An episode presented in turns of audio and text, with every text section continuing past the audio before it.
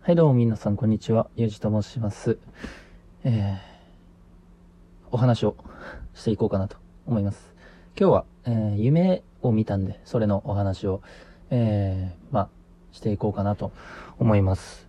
で、あ夢の話なんですけど、僕が教師で、小学校4年生の、えー、教師で、えー、まあ、昼に、担任をしてるんですけど、まあ、昼に、あのー昼の休み時間に、あのークラス内でちょっと問題がありまして、あのーまあ、男の子が、男子生徒が女子生徒に対して、まあ、悪口を、まあ、いじめ、いじめではないですけど、まあ、悪口、まあ、失言というか、うん、まあ、悲しませることが、女の子を悲しませることがありまして、で、あのー放課後に、あの、その男子生徒を、まあ、職員室に呼びつけるという、えーことから始まるんですけど、うん。まず、僕の教育理念としては、えー生徒自ら考え、行動をし、えー自分から、自分で答えを導き出すという。うん。教師は、それの架け橋に過ぎないという、僕の教育理念で、あの教師をやっております。はい。で、えー 夢ですけどね。はい。何を言っとるんだと。まあ、夢ですから。でも僕も信念を持って、あのその夢に、こう、没入というか、してるんで、はい。えー、まあそういう考えのもとやってますね。はい。で、えー、まあ放課後にコンコンと、先生いますかと。そしたら僕がこう、手挙げて、手招きするわけですよ。こっち来いと。そしたらポトポトポトと、男の子が、まあやってきて。で、黙って下向いてるんですよ、僕の目の前で。うん。ここで、バカ野郎こうなと。何言ってんだと。そういう、もう説教は、なんか僕らしくないなというか、うん、思ったんですよね。まあ理由はちょっとわかんないですけど、まあ僕らしくないなという感じで、まあ僕が言うわけですよ。なんでこんなことをしたんやと。うん。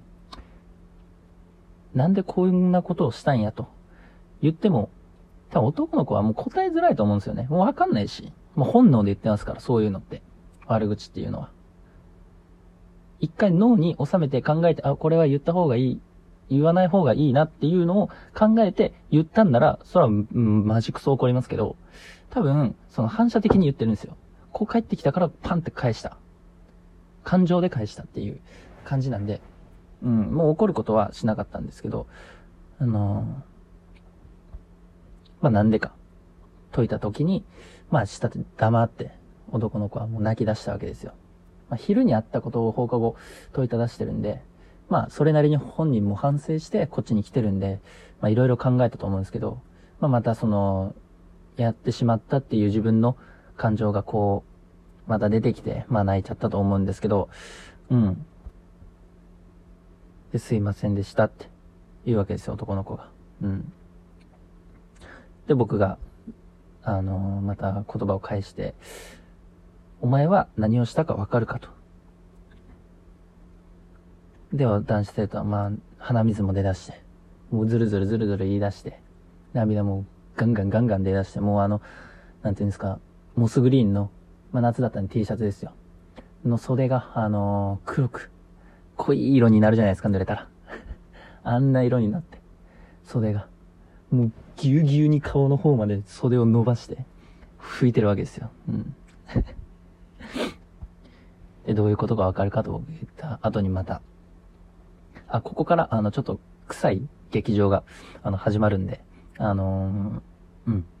始まりますと。うん。始まるんでどうしてくださいとかないないんですけど、まあ、聞いて、聞き続けてくれれば、まあ、嬉しい限りなんですけど、まあ、始まりますという、まあ、予告だけしておきます。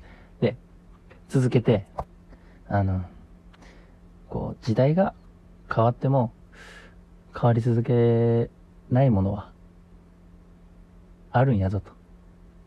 それは何かわかるかって言ったときに、男子生徒はこう、横に首を振るわけですよ。で、僕があの、教師の椅子わかります？あの、グレーの、あの、クッションがあるようでないような、あの、ギコギコ言う椅子ですよ。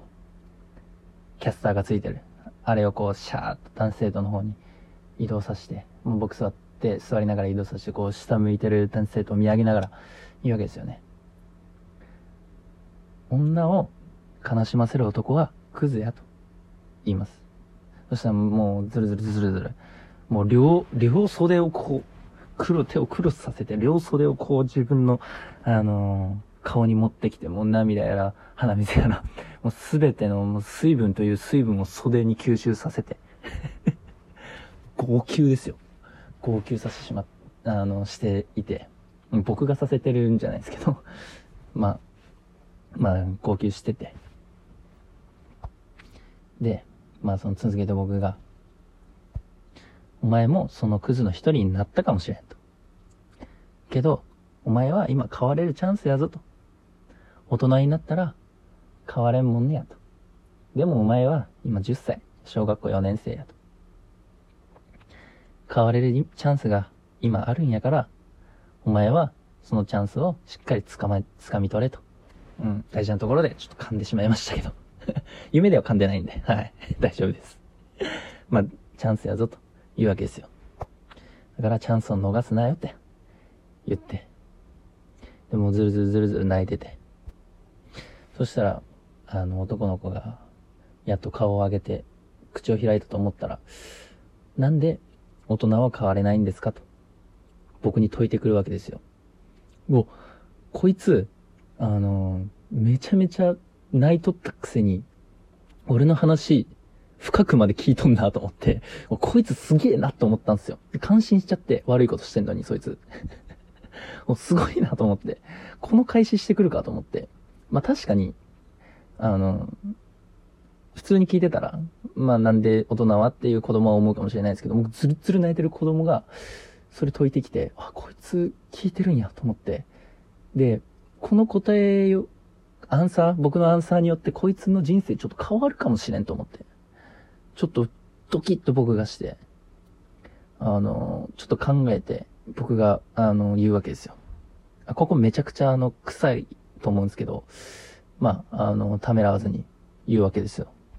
今、わからんかもしれん。でも、大人になったらわかる。わかったら、俺のところに来て、なんでわかったかを説明してくれと。そういうわけですよね。うん、ドラマの見過ぎやという。映画の見過ぎやという。臭すぎるぞ、お前。現実でそういうこと言うやつおらんぞと。うん、まあでも夢ですから。はい。強気でいきますよ、僕は。夢ですから。まあ僕はそう言って。はいと。あの、男性とかもう目真っ赤にして。もう、つぶつぶですよ、顔が。目真っ赤にして、はいと言って。で、僕が、もう、教室戻って、あ荷物取って帰れと。うん。